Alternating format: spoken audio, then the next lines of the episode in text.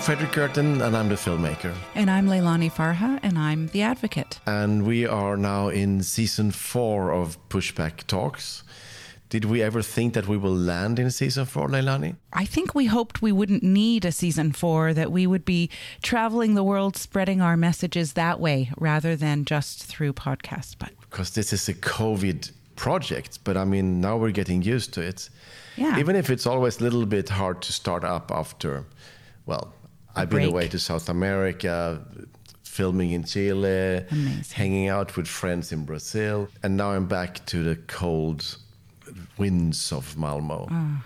But Chile, you were there at the most interesting, amazing time. Just tell us a little bit, just a little bit, Fredrik. I mean, you know, when you land in a place where history is really happening, you feel it everywhere. It's like an energy level of a society.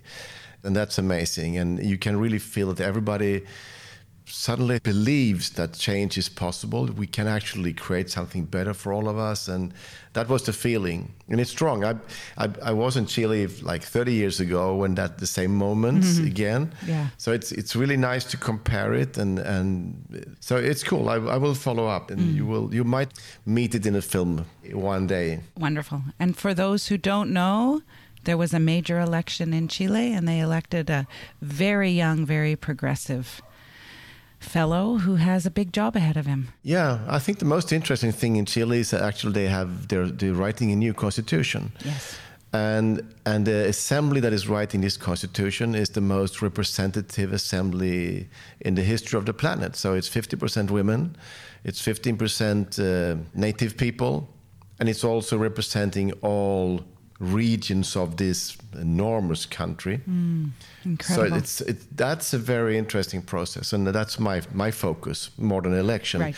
But that this progressive young man Boric now won the election means that this process will get strong support that's from right. uh, from that's the right. government, which is of course really important. Mm, well, I'm following it too, and working with some to push for the right to housing to be included in the new constitution. So We'll see. We'll see. Mm. But now we're going to be in Europe and up here in the north where the winters are dominating. Oh, like yes. I'm in, back in your place, there is like 30 minus and crazy a lot of polar conditions in parts of Canada right now. Uh, in the east, in well, we call it the east, but in Ontario, super cold, minus 30, minus 35 with the wind. Celsius. I saw Crazy. I saw you posting an image from a bus, a night bus in Toronto, and the image was like from a medieval painting almost. So it was like really tired, dirty people sleeping on top of each other mm. on uh, on this bus. Mm-hmm. So this is also an image of uh, the north today. So much poverty out there, and we're actually going to start off talking about that today with our guest because we have a guest. We do. And our guest is coming in from Brussels, Belgium, but she is from Dublin, Ireland. Sorcha Edwards. Hi there. Welcome. Welcome. We have met many times in, in panels talking about the housing issues. I know mm. you probably met uh, Leilani many more times than me, but we met a few times. But you are the General Secretary of Housing Europe. Indeed mm-hmm. lobby organization for member organization of uh, social housing companies in the European Union. Um, Sorcha, how do you see this crisis of people sleeping out in the streets and and this is it is alarming, isn't it? It's unacceptable. It's really, as you say, in the when you come back to the north, you just came from Chile, where um, huge inequalities. That's that's a given. But um, when you come back up here and um, we're living in um, basically the richest part of the world, the luckiest part of the world, it's it's just unacceptable to see the the levels of, of housing exclusion that we are seeing and the fact that they are growing and and I think I think what's painful about it is that we know it's a it's a choice. You know, we can do things differently. Things can be done differently, and I think that's what's so frustrating and it's something that can really spiral even more out of control if, if we don't turn this around. Um, and soon. Mm-hmm. I think that's obviously completely right. I mm. completely accord with what you said, Sorcha. It's, um, of course, the stronger wealth, the more wealth that's created in societies, the more homelessness and unaffordable housing and pre- housing precarity we're seeing. So there seems this direct relationship. I certainly noticed it when I was rapporteur, and I continue to notice it. So, Canada, for example, moved from 10th largest economy to 9th largest economy during this pandemic period. And we are seeing unprecedented amounts of homelessness. This image that Fredrik so eloquently exposed of these people using the public transportation system as shelters, right? As a home. That's where they sleep in the evenings to keep warm. And of course, it's, it's, it's political choices to benefit a few and harm the many. I mean, it's seems clear to me. The question is, how do we undo this mess? Yeah, I mean, I think that's a really um, insightful point that you're making. The richer we get, the more housing exclusion we see. And we have the intelligence, we have the tools to direct that investment, direct that money, and it's time to do that. It's time to take take back control. I think um, what we are really seeing is just I don't know if you um, if you think about the um, the big social networks and so the, the issues we have and the fact that social networks are the ones that in some cases running elections or having running how, how we are living, controlling how we are living. And, and when we see them going face to face with policymakers, we just see how out of touch policymakers are, how we're basically run, they're running rings around the, the public sector. And, and this is how I see housing as well. It's the public sector, the, the, the public interest, public regulations have not kept up to date with the trends. And it's like they're running rings around us. And uh, often it, they're even being facilitated by by by the entities that should be working in public interest. And and it's really there there are no more excuses for that. We have to get up to date when it comes to housing as a, such a crucial part of, of how we live, what shapes our societies, what shapes us. And we have to catch up and bring our policies up to date for the, the housing that people need, the housing that cities need. The excuses are really um, wearing thin. But this is your, I mean, you're in Brussels, you're up against uh, the politicians uh, with these issues. And, and we actually had in this podcast, we had uh, the vice president of the European Commission, Frans Timmermans, as a guest. He mm. was very critical to the policies that he himself had been a part of before the you know letting the market solve everything. So there is like some conscious of that we did something wrong and we should do better. Can you feel that this is happening now? That is there is a that the politicians actually mm-hmm. are, are trying better now? Yeah. Um so we're definitely see, seeing pockets of where it's happening. I, I think from yeah from the EU perspective, I mean this is obviously this is my role on a daily basis. It's to monitor EU initiatives, EU funding opportunities, EU legislation for local housing providers, and and create that dialogue between the local level and EU level. And definitely, I think when it comes to a lot of the the economic governance, it has been very much focused on enabling the market, having a so-called level playing field, checking that the so state aid rules, competition policy, you know, it has been very much that way inclined. And it, it feels like often the social housing providers have sort of tumbling between all of that from right to left, and they haven't um, been recognised. They've sort of slipped between the cracks. And let's see now. Now we've come to a crucial like point. We're looking at post-pandemic economic governance. So as we saw quite radical changes when it comes to state aid rules to allow the member states to invest more because we had this economic lockdown. And now, over the next um, year or so, we're going to be looking at this how is our post pandemic economic governance going to look? And I see this as a real opportunity for the EU to really look at where values have fallen through the cracks in the name of a level playing field or a, in, on the name of a free open market. So I have, have a lot of hope to create this redirection over the next um, six months, year or so. I think it's an opportunity. I mean, we, we saw during the pandemic just how, how much we depend on, on, on our government. I mean, overnight businesses were closed down and people were were paid in the most um, ideal scenarios. People were compensated for that. Schools were closed down or open at, at, the based on evidence you know? It was all based on real-time evidence coming through from hospitals coming through from testing centers.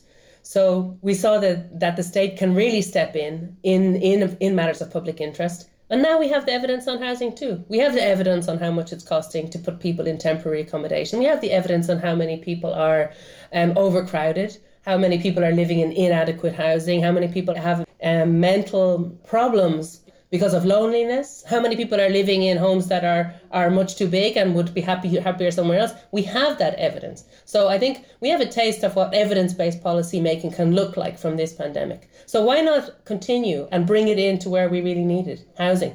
But have housing policy based on evidence and forecasts. Mm. It sounds, I mean, it shouldn't sound radical what you're saying, but maybe it is.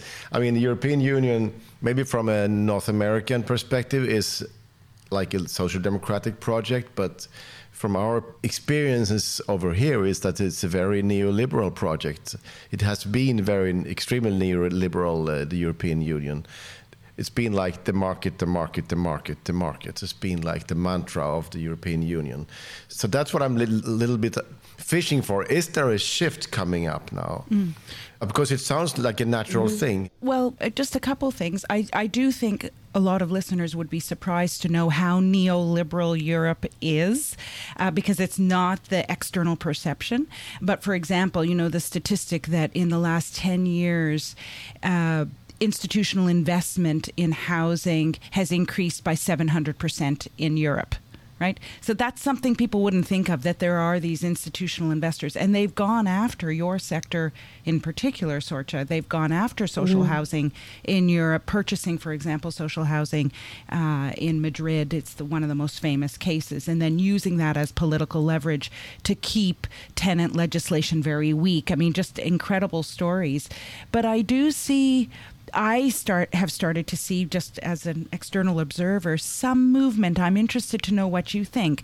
So recently, I think it was just last week, um, the German uh, national level government made a firm commitment on the floor of their parliament of, of the Bundestag of ending homelessness by 2030, and they said it firmly. Now, of course, that's going to intersect with social housing. It must. It must mean a greater commitment to social housing of some sort. Um, so for me, that, and when a big country, Germany, pulls a lot of weight in the EU, to me that signaled something, but I'm interested to hear your perspective, Sorcha. Um, firstly, it's very important to point out. I mean, the examples you're giving about a sale of, of social housing, for instance, in, in Madrid, this is based on local regulation and local decision making. And there were actually policymakers who were brought to trial because of, of, some of the decisions to sell. And I think the local regulation, I mean, recently we've seen, for instance, in, in uh, Rotterdam, a limitation for investors to, to buy to let. You know, this local policymakers cannot wash their hands of this. This is a multi level governance. This is what this is planning laws at the level of um, villages, cities, towns. This is um, um, national legislation on how they also treat um, investment coming in, how they um, how they uh, make obligatory quota quotas of social housing for for new developments. So much of this can be regulated at um, at national level, and capital. Okay, you're talking about the the increase in in investors. Of course, capital and these um, by its nature, um, it's it wants to multiply and if it finds the opportunities to multiply, it's going to keep doing that. And this is what I mean about policymakers just not being up to date with the new reality and the need to, to make sure we have protection and buffers in place for citizens against these funds. I mean, we've also heard from members of ours who are competing sometimes with funds for access to land to build social housing or or um, affordable housing. This is this is not acceptable, and this can be regulated at local level. So I think then at EU, it's a much more a delicate, um, let's say, almost uh, like a, to be a detective to figure out, okay, what are the hooks at EU level that can that can really then make a difference. Of course, if you look at the Capital Markets Union facilitating this free movement of capital, what ways we could um, we could impact that. We look at how um, short-term um, lets are treated at European level in the relevant directives. We look, for instance, at state aid rules and how they are um, perhaps discouraging um, local authorities to invest in social housing in different ways because of their complexity and because of the, the lack of clarity about who target groups should be. So it's a it's a really delicate operation at EU level, but it, you really have many different levels of governance that are, are in play here. But definitely, you mentioned um, the commitment now to ending homelessness. This is, is very promising. And I think it's something, as you say, definitely interlink with um, with social housing. And uh, I think what what's what's going to fall in, into place now is, is really focus on where have we seen really good collaboration between social service providers and social housing providers to make sure they can really address those living homelessness and make sure they're t- put the right interventions in place so that tenancies can can be sustained. I think what it's going to hopefully result in is a real a better mapping of, of what's going on why people are becoming homeless, um, how many people are homeless, and what type of improvement in the service um, is needed um, around Europe to address it. But yeah. obviously, I mean, I mean, it's it's not just about you know the people are homeless. We have to the, the numbers that are in unaffordable housing are much, much, much greater, and and the, if we want to turn off the tap that's producing homelessness, we have to look at the bigger picture. So we have to be looking at those macroeconomic policies. We have to look at, at the EU legislation and the regulations that, that we spoke about. But definitely, it's a positive move um, that um, all member states signed up to that commitment. And it's going to definitely make a difference. And, and social housing providers are, are on board as well. Pushback Talks is produced by WG Film. To support the podcast, become a patron by going to patreon.com slash pushbacktalks or follow us on social media at make underscore the shift and push underscore the film. Now I've known Leilani for quite a few years. We made Push, and we, we, we, see a lot of dark realities. And I think you also, in, in your work, you, you meet a lot of this darkness. So where do you see the light? Where do you when do, when do you say, "Shit, this is inspiring"? when do you get the extra smile on your face?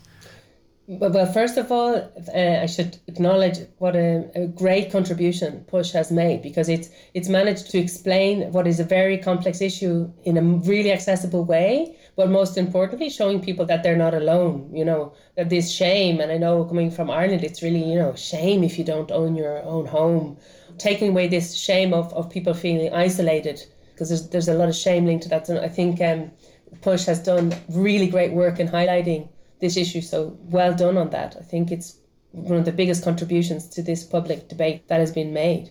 But um, you asked me where, where I see the light, and actually, it's the complete opposite. Um, what we see every day because we are working with the social housing providers. So we see, you know, 46,000 of these local organizations every day achieving amazing things, whether it comes to integration of elderly, whether it, when it comes to you know, tackling fuel poverty. So it's actually the opposite. We are every day seeing amazing examples of what can be done in housing to have great societies. And then it's almost like a shock then when we look at the, the look at the figures and we look at the amount of people who just aren't reached by that and uh, the amount of people in exclusion and um, in um, overburdened, burdened by the by the costs, people on the you know on the street, and at the same time, we know that actually you can have amazing housing projects that fit people's needs. So actually, it's the opposite.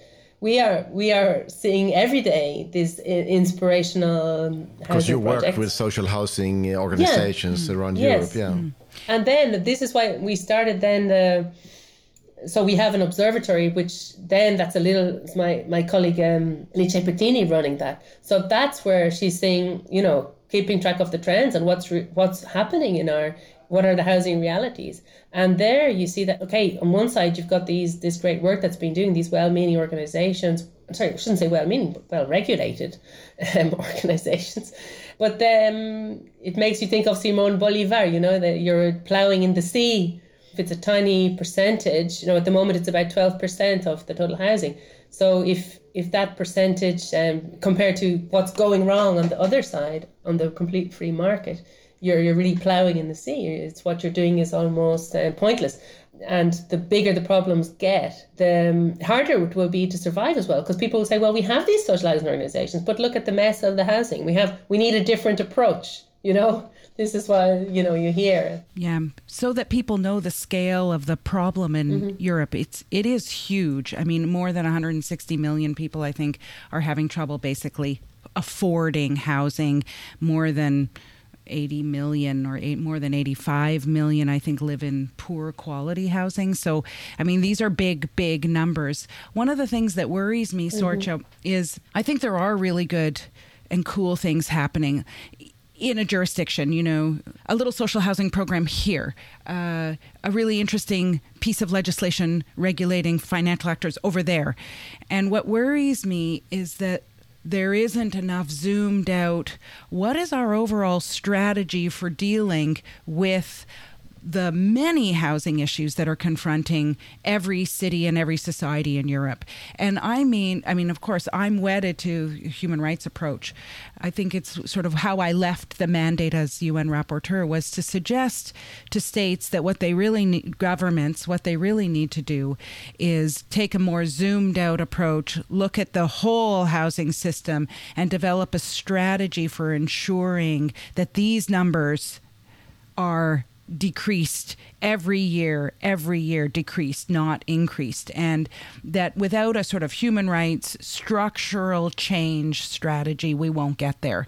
Uh, I don't know if you have the same because you're sitting there mm. seeing all these small things happening, but where's the where's the whole? Yeah, it's spot on, and this is why indeed um, we saw this need for this um, systems approach. And the um, Housing 2030 initiative, indeed, where we so it's Housing Europe teamed up with the UNECE, Housing Land Management Committee, and UN Habitat to say, okay, the solutions that are being put forward to solve this growing housing crisis, which is producing the figures that you just mentioned, there's no quick fix to that. You know, we, we started this around three years ago. Um, there was a lot of articles coming out of the time. So the quick fix to the housing crisis, every few days you would see one article and it was, you know, either build more or usually build more, build, build, build, and then we we were just so frustrated with that because we know how complex it is. First of all, there's no perfect housing system. Um, they need to be continually adapted um, according to the needs and the, the future needs. So we, um, but at the same time, you have, as you said, really some really clever policy ideas that have really stood the test of time throughout Europe in different in different countries in different jurisdictions, and the idea of 2030 enable this sort of systems approach, take a step back and also realize that without this overarching guide, as you say, this housing as a, as a human right guide and this political will, and without putting this overall system in place at the highest possible level, let's say at the level of a region, at the level of a country, it's pretty difficult to really make progress. So this is what Housing 2030 did to get over the frustration of, you know, journalists just producing clickbait and, you know, with this one quick, you know, quick fix. It was saying, okay, look, there's a huge amount of knowledge in our universities. Why not like tap into all of the those academic experts that are constantly um, studying housing and tried to bring that into the policy debate. So we worked with some amazing experts, um, Holger Vollbaum, um, Julie, and uh, Michelle Norris, to sort of um, tap in to all of that expertise based on what, what has actually worked in housing systems. And actually, so you mentioned that, okay, these are isolated um, examples, but you do have some really clever funding instruments or governance instruments that have worked for four decades in a, in a very large geographical area and that are worth really honing in on. I mean, just what really came to light, for instance, was the way to fund social housing in France based on people's savings, you know? And what an opportunity that, that would be now if we were to do that everywhere, because inequalities have really increased during the pandemic. However, for a certain group of the population, savings have really increased. So just clever ideas that um, that could actually work. But as you say, if it's not if it's not this overarching guiding principle, this human rights approach, and this recognition that listen, the market is not going to do this for us, then we're, we're not going to get very far. Mm. But yeah. When I was looking for this light, mm. that's my little job to look for the light. And of course, the, the the light we see from a little bit from the outside is then of course the resistance boiling and cooking around Europe. Mm. Uh, I mean, with of course Berlin as a spearhead in some way, Barcelona, uh, but also big protests in the Netherlands and um, many other places, and also in Ireland. You can see that movements are moving politics in some way. In Germany is the most obvious. So how do you how do you see this, Leilani? How do you mm. see it, Sorcha? Uh, where are we?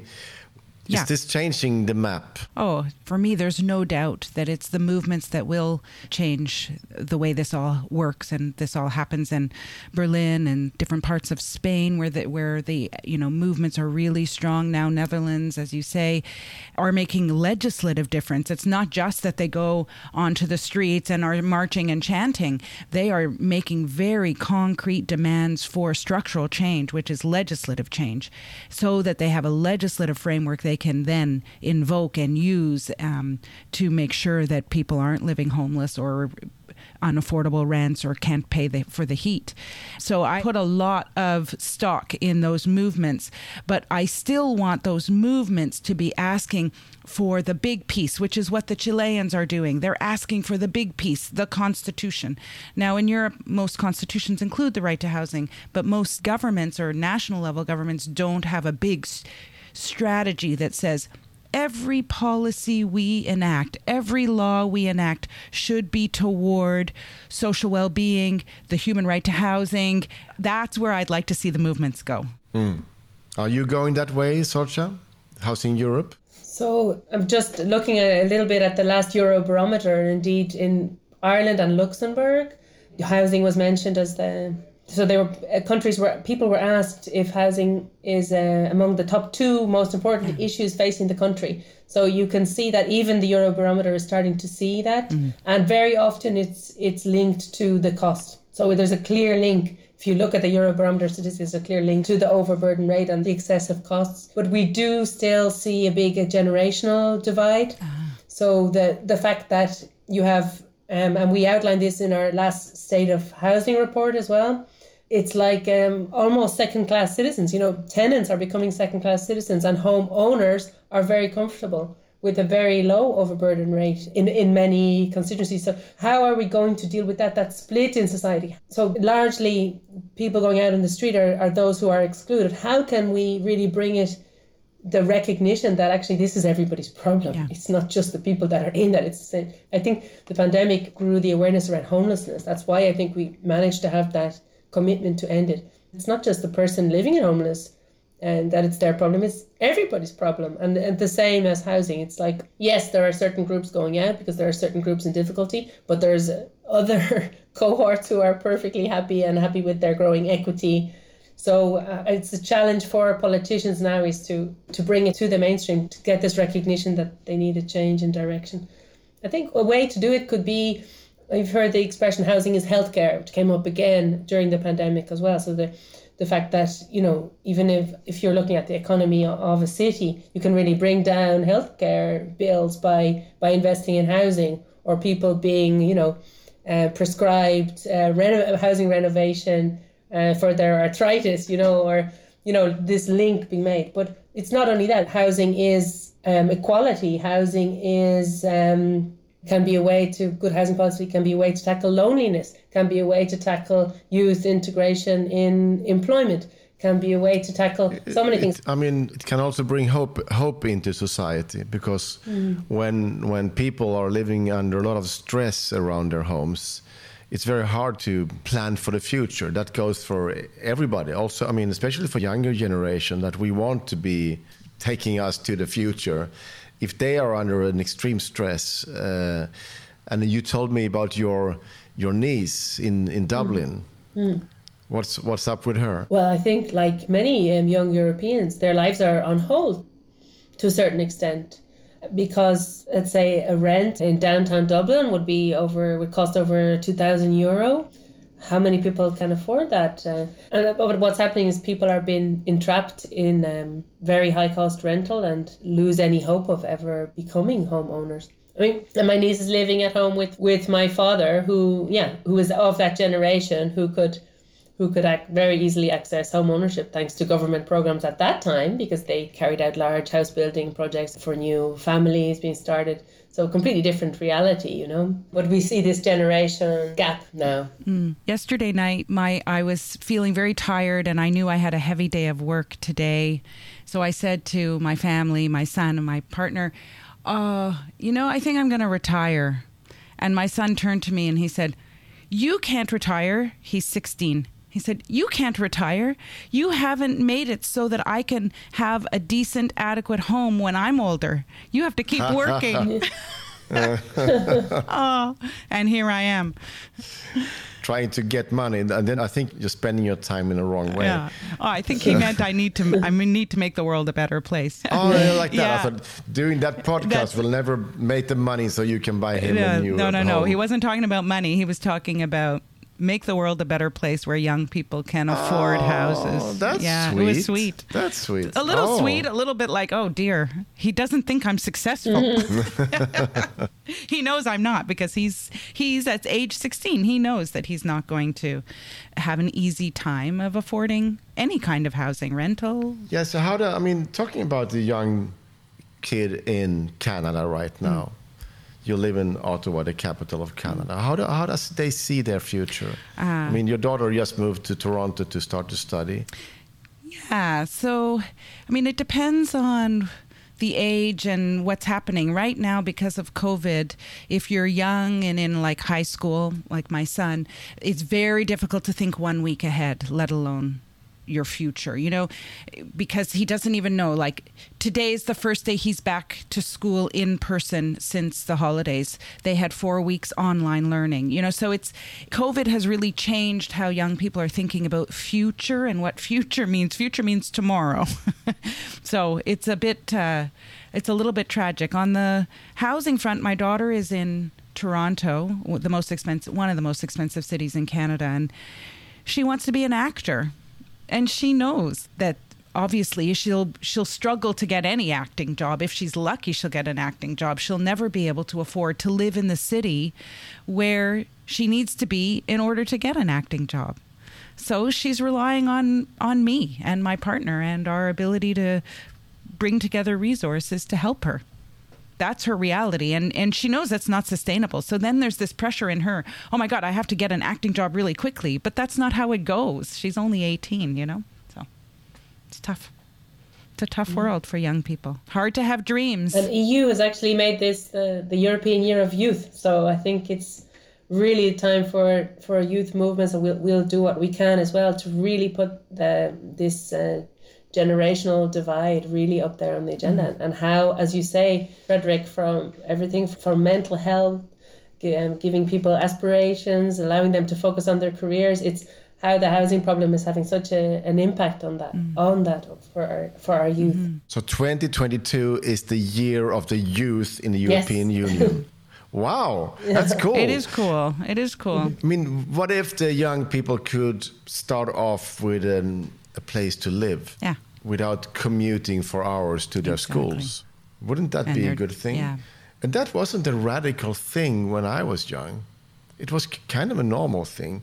Even if it wasn't a luxury apartment or anything, it was quite simple, but everybody Absolutely. had a place to stay. It wasn't an issue at all. No, not at all. I mean, when I was young, I was in Toronto. I had no problem finding share accommodation with friends. I mean, wasn't wasn't luxury. It was like pretty basic, sometimes even horrible, but still, it was absolutely possible and and we didn't think twice about it. So i want our young people to be able to dream again. I really feel their dreams have been stunted. It's by covid by the housing crisis by the climate crisis and so i love this year of the youth. Let's let youth dream yeah. again you know? And, and we've got mean, the we festival. Oh sorry Fredrik we've got the international social housing festival which was originally the idea of young students in amsterdam and it's coming to helsinki in um, in the middle of, of June, and this we want to make this one of the core topics. And I know there's um, really excellent uh, Finnish organisations working for accessible, affordable housing for students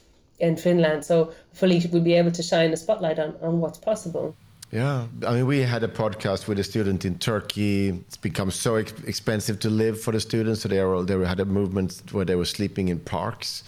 It's, I mean, it's extreme almost everywhere, and and we can also see that the, the big guys like the Blackstones of the world, they're also moving into student housing because it's such a good business. Especially in Europe. They're really taking over the student housing in parts of Europe so and in the UK. So yeah, it's a good focus.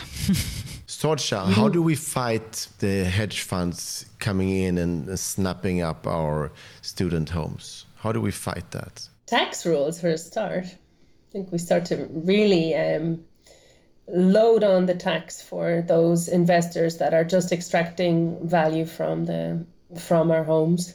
Um, we see some moves in that direction, but but not enough.